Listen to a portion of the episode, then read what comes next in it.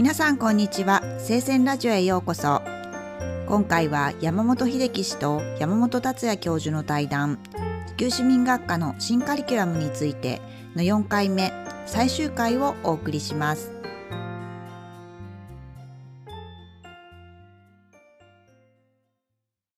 この前ちょっと秀樹さんとも一緒に大学教育学会っていうところであのこのコンセプトベースのあの話。あとね大阪大学の佐藤先生も一緒であれ面白いなって思ったのは世の中の学会の中であ議論というのはミネルヴァモデルありますとこういうふうな理論的に体系ができますと。さあじゃあこれを日本の大学に当てはめるとしたらどういう条件のところではこれがあってどういうところではああまり向かないのか、そもそも入れるべきなのかどうなのかっていう、なんかその議論をしてる中で、あ、もう入れちゃいましたっていう報告を僕らがやってたっていうのが、なんかこう、スピード感的にはちょっと面白いなって思って、うん、まあや、やっちゃえばいいんじゃないの？まずはっていう感じなんですけど、比較的慎重ですよね、大大学ね。実際の社会では何か新しいことをやるときに必ずそのすでにうまくいってる部分とあの自分たちで本当に時間をかけて考えなきゃいけない部分を分けてこうあの考えていく、まあ、これ実はあのギャップ分析っていう一つのあのコンセプトなんですけどこうなんかあるものを新しいものをやりたい時に完全に自前でゼロから作らなきゃいけないとかいやなんかすごいいいものがあったらその一つの完成形としてそれをあの自分たちがあの受け入れて当てはめなきゃいけないっていうそういう白黒の問題じゃなくてあのそもそもやっぱり設立趣旨とかねあの目的とかがあってそこにどうやって取り入れられるんだろうって柔軟にもうやっていくのが今のその変化にし続ける社会大切なことだし、まあ、プラクティカルだと思うんです。だから本当にすごくね地球史学科で不思議だったのはすごく、まあ、学際的な人たちなんであの先生方もその、うん、プラクティカルなんですよね。あんまりだからなんかこうこれちょっと誤解を招くかもしれないですけどあの真の学問とはみたいなことよりもとにかくちゃんとあの世の中で活躍できる人たちを輩出したいって輩出するには今あるところからどんなものを持ってくるべきなのか自分たちの絶対譲りたくない価値観って何なのかってそこをうまく、まあ、バランスとって話してたんじゃないかなと思いますよね。これはあれですよね、だって学生たちにこれからいろんなことを予期せないことが起きるんだから、それに対処して、正しく意思決定して、あのそれも乗り越えて、しかもその状況も使いながら、やっぱり社会にポジティブなインパクトを与える女性になってくださいって言いながら、教員の方が、いや、ちょっとこれは動けないんですとか、保守的なこと言ってても、全然説得力ならないですよね。だって、これからもっと柔軟になりなさいってあの言ってる教員側が、あちょっとこれは今までの大学のやり方とは違うんでとか、やっぱりそそこがあの全専任教員の間にあのより目指すべき目的、まあ、これもコンセプトですけど、目的っていうコンセプトがあり、しかもそのギャップ分析使うならば、比較的もうあの適用できる部分と、どこを自分たちが注力しなきゃいけないのかっていうことを明確にかなり切り分けることができる。だからさっき言ったように101のコンセプトで、共同、他者と共同する部分とか、倫理的なものとか、地球市民としての態度とか、アティテュードに呼ばれるような部分っていうのを、やっぱりしっかり入れていったのは、っぱりミネルヴァはそこのところはそんなにあの数としてはそんなに多くないけれども僕らが育てたい人材っていうことを考えたらここだ1年でできるクラス数って限られてますからその中でどう配分していくのかってところに見学の精神に戻ったりやっぱりその本来の目的に戻ったりなんか教員がこのカリキュラムを作っていく中で実はあのコンセプトを意識しながらいろいろやってたところもあって。まあ、どんな、あの、とこでも同じですよね。あの、福沢諭吉先生は半額反響って言ったみたいですけれども、なんか、あの、教える人が一番学んじゃうみたいなところはあるので、まあ、教員は随分とこの2年、なかなかね、用意するのもなかなか大変でしたし、普通の大学だとどうなんでしょうね。僕もこの前授業やったんですけど、ワークが2つあるわけですよね。そのワーク1もワーク2も自分で作ってないわけですよね。あのワーク1は別の先生が作って、ワーク2はまた別の専門分野を持ってる先生が作って、で授業するのはあの僕みたいにこう政治学とかをやってきた人がやる。でもコンセプトってそうやって政治学だろうが社会学だろうが文化人類学だろうが開発学だろうがある程度どこでも共通するものを取り出してきているしあともう一個僕らがやってよかったなって思うのはそれぞれの学問分野の文脈によって多少そのコンセプトの捉え方っていうのが違っていたりする。その多様性も実は許容しながら学生はやや初め混乱するのかもしれないけどあ先生たちでもこういうふうに違う捉え方であのできるんだっていうのを見せられてるっていう意味では今の授業のやり方っていうのはおそらく一般的な大学ではちょっと勘弁してくださいって言われるパターンだと思うんですけど僕らとしてはこんな面白いのに一番教員が学べちゃってるみたいなところで今すごいやってて楽しいかなと思いますけどね。うん、なるほどなって思いますよね。だからあの本当にこう違う文脈でこのコンセプトを応用する問いを作ってくださいっていうので、そのこうね、1回ごとの授業にだから最低3、4人の先生がコラボレーションしてるっていう なかなかあの先生の負荷的にも重いわけですけど割とそれを楽しんでもらえてるのが大きいですよね。うん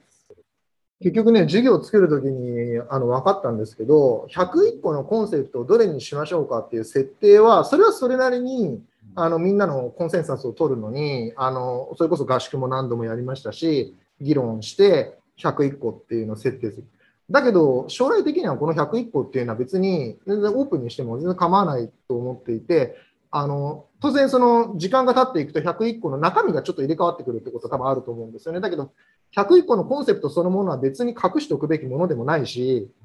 あの世の中でインターネットを調べれば、それぞれのコンセプトについての解説は全部載ってるわけですよ。だから、まあ、体系として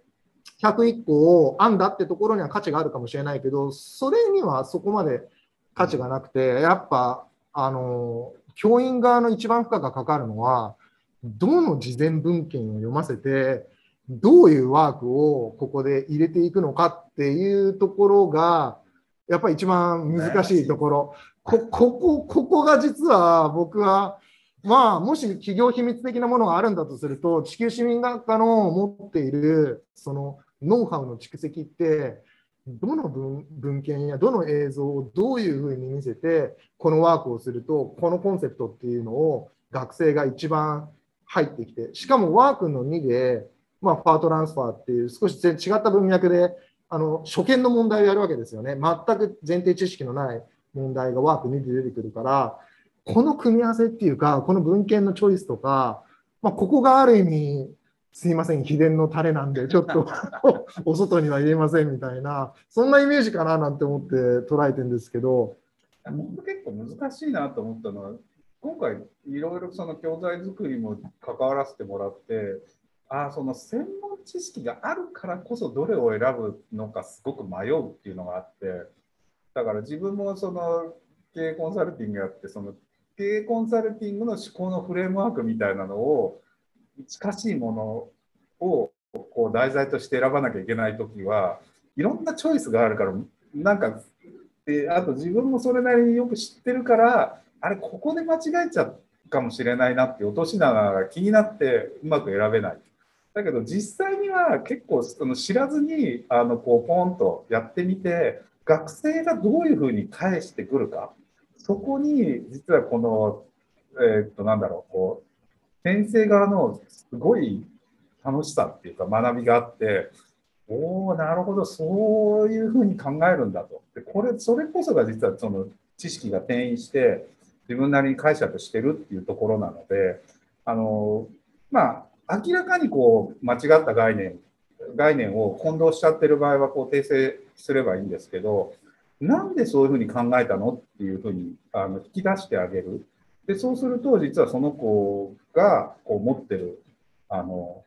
考え方の型とかあのこう構図みたい背景みたいなものがどんどん出てきてまあ、それがだからすごい、あの他の子にもいい影響を与えるんですよね。まあ、あのそれこそだから地球市民ってその異文化理解とかその暗黙で隠れてる部分をどうさあの引き出せるかみたいな、あのね、えスキルが結構問われてくるので、それをあの全く予予定してるわけじゃないんだけどデモンストレーションで見せてあげるっていうことにつながるので、まあ、だから本当にこれはいろんな、うん、意味でねやっぱ新しいことにも挑戦する価値があったなと思いますし。まあ、随分とコンセプトについて話したので、まあ、あの全部これね、話していくともうすごい時間になっちゃうので、えっ、ー、と、あと、一番関連するところでプロジェクトの話をして、まあ、とりあえず今日の話をおしまいにしたいなと思ってるんですけど、プロジェクトっていうのはやっぱりすごい大事だなって思っていて、これから多分働き方そのものも、一つの会社の中でずっと定年までいるっていうよりも、多分小さなプロジェクトとか、まあ、会社でも副業みたいなものも認めてるとこたくさんありますし、あのそれぞれがあの町内会のあの顔も持っていれば、会社の一員の顔も持っていて、ある所属しているところの顔を持っているみたいなことあるじゃないですか。だからやっぱり、プロジェクトってある程度、回した経験っていうのがないとあの失敗しないので、失敗しないとうまくなれないんですよね。だからそういう意味であの1年生からプロジェクトっていうのが、実はそのコンセプトの授業を学びながら、ある種対になってるような感じで、こう進行しているのが1個のカリキュラムの特徴かなと思ってるんですよね。1年生の時にあの個人プロジェクトっていうので、これまた話し始めるとすごく長くなっちゃうんです。ソーシャルエモーショナルラーニングみたいなあのところともセットで個人プロジェクトっていうのをやってもらう。まずはやっぱり自分自身をよく知るって大事で、そうじゃないと、なんかどっかから聞いた話を、じゃあ私のプロジェクトですっていうより、やっぱり自分の心の内側からこう湧き上がってくるような、何かどうしてもこれだけは気になるんだよね、みたいなことをプロジェクトにやっぱり育てていかないと、なんか取ってつけてるようなプロジェクトやって、はい、卒業研究ですみたいになっちゃうので、それをやらせたくなかったんで、初めの初めから、あのずっとまず自分に1年間向かわせ続ける個人プロジェクト。で、2年目にグループプロジェクトっていうのを入れてるんですけど、やや意地悪で、あの僕らの失敗すると思ってるんですよね。グループでそんな簡単にグループワークであのうまくいくわけ、えー、ないので、ある種のコントロールされた状況の中での失敗もある程度想定していて、それも学生たちにもまあ伝えるっていうか、そのことの意味っていうのがもうその段階では分かっているので、その失敗を生かして、今度3年、4年で2年間かけて、いよいよ本当のフィールド、実社会に出ていったら、生身の人間がそこで日々の生活をしてるわけじゃないですか。その中に関わらせてもらうっていうことは、やっぱそれなりの責任があるんですよっていうことは、やっぱりこの2年間くらいの間で、ちゃんと教育ができていれば、その中でじゃあ自分の持っている力で、このコミュニティに対してとか、この人たちに対してどういうプロジェクトでどういうふうにいいインパクトが与えられるかっていうのを、まあ、2年かけて考えることができるっていう。で、このプロジェクトの中で1年生で学んだコンセプトをまさにフルに発揮してもらいたいなっていうあたりで考えてるんですけど、この辺ってなんか、どうですか、秀樹さんとしてはなんかコメントあります？まあ、まさにだから、そこれがこうカリキュラム全体を通してとてもミネルヴァに似てるっていうか、あのところで、結局そのどんなにあの知識がインプットされても、実際にこう使えないと意味がないわけで、その使うアウトプットの場をどれだけ用意できるかっていうのがポイントなんですよね。えー、あの今はこうあの同じコンセプトを学んでる人同士の中でアウトプットしてますけどだんだんだんだん難易度が上がっていってこうあの外の人そういうコンセプトを全く知らない人に対してもあのちゃんと応用できるようになるというところにあの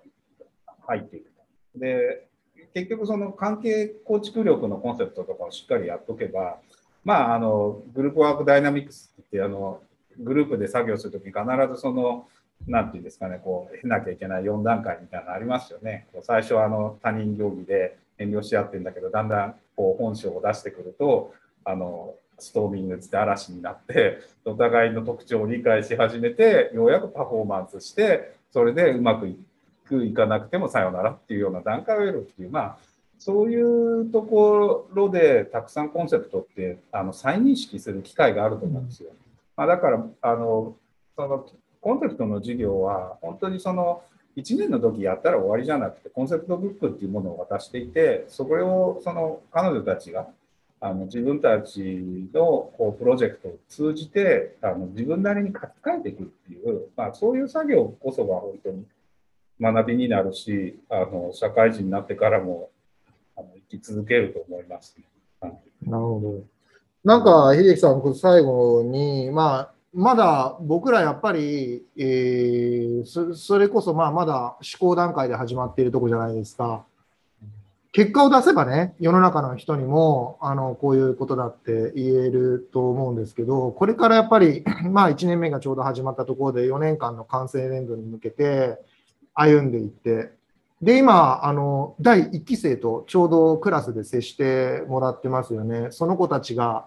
卒業しても終わりっていう時代じゃないですから、30歳になって、多分40歳になってってことですけど、結局、あの子たち、いろんなあ理由があって、あの、たまたまというか、あ縁があって、今ここで地球市民学科で学んでいるわけですけど、なんか今、その1期生含め、これから新しいプロジェクトで、あの、学ぶ女性、ないしは、まあ、あの、このラジオ聞いてくれてる人は、高校生もいるかもしれなくて、まあ、高校生、その高校の先生、親、誰でもいいんですけども、ここでなんかあの学ぶっていうことで、なんかのメッセージをいただけたらなと思うんですけども、うん、どうでしょう？ありがとうございます。うん、え、ー、と、まあ、どの人たちに言うも同じことを言うんですけど、もう今、これからの社会ってその変化に対応すると間に合わないんで、あの変化を作る側になっちゃいましょうよと。自分のあのなりたい自分に近づけるように変化を対応するんじゃなくて変化を作る側になりましょうとであのもう一つの正解をあの追い求める時代じゃなくて自分の中で目的に向かって複数の成長シナリオっていうのを自分で作ろう。であのその過程でたくさんやらかすわけですね。失敗とか挑戦してる限り何か必ずやらかすわけですから。そのやらかしたことを笑いのネタに変えてそのあの回復力のね強い人に育ってほしいなって思います。で本当にその先生に関わっていたかった一つの大きな理由がその達也先生がおっしゃってたそのボリュームゾーンの人たちがあの変わらないとやっぱり世の中って動かないっていうことをおっしゃっていて、まあ、そこがすごく重要だと思うんですよね。でぜひその、まあ、60人の定員ではあるんですけどそのボリュームゾーンの中でしっかり、えー、こう自分を持ってあの自分らしく生きれるっていうような人にあのなってほしいなと思いますしあのそのために何かできることがあれば、まあ、私自身ももっと頑張っていけたらなって思ってるのでぜひ皆さんあの、ね、楽しんで学んでいただけたらと思います。はい。はい、今日はどうもありがとうございました。はい、ありがとうございます。はい、失礼します。失礼します。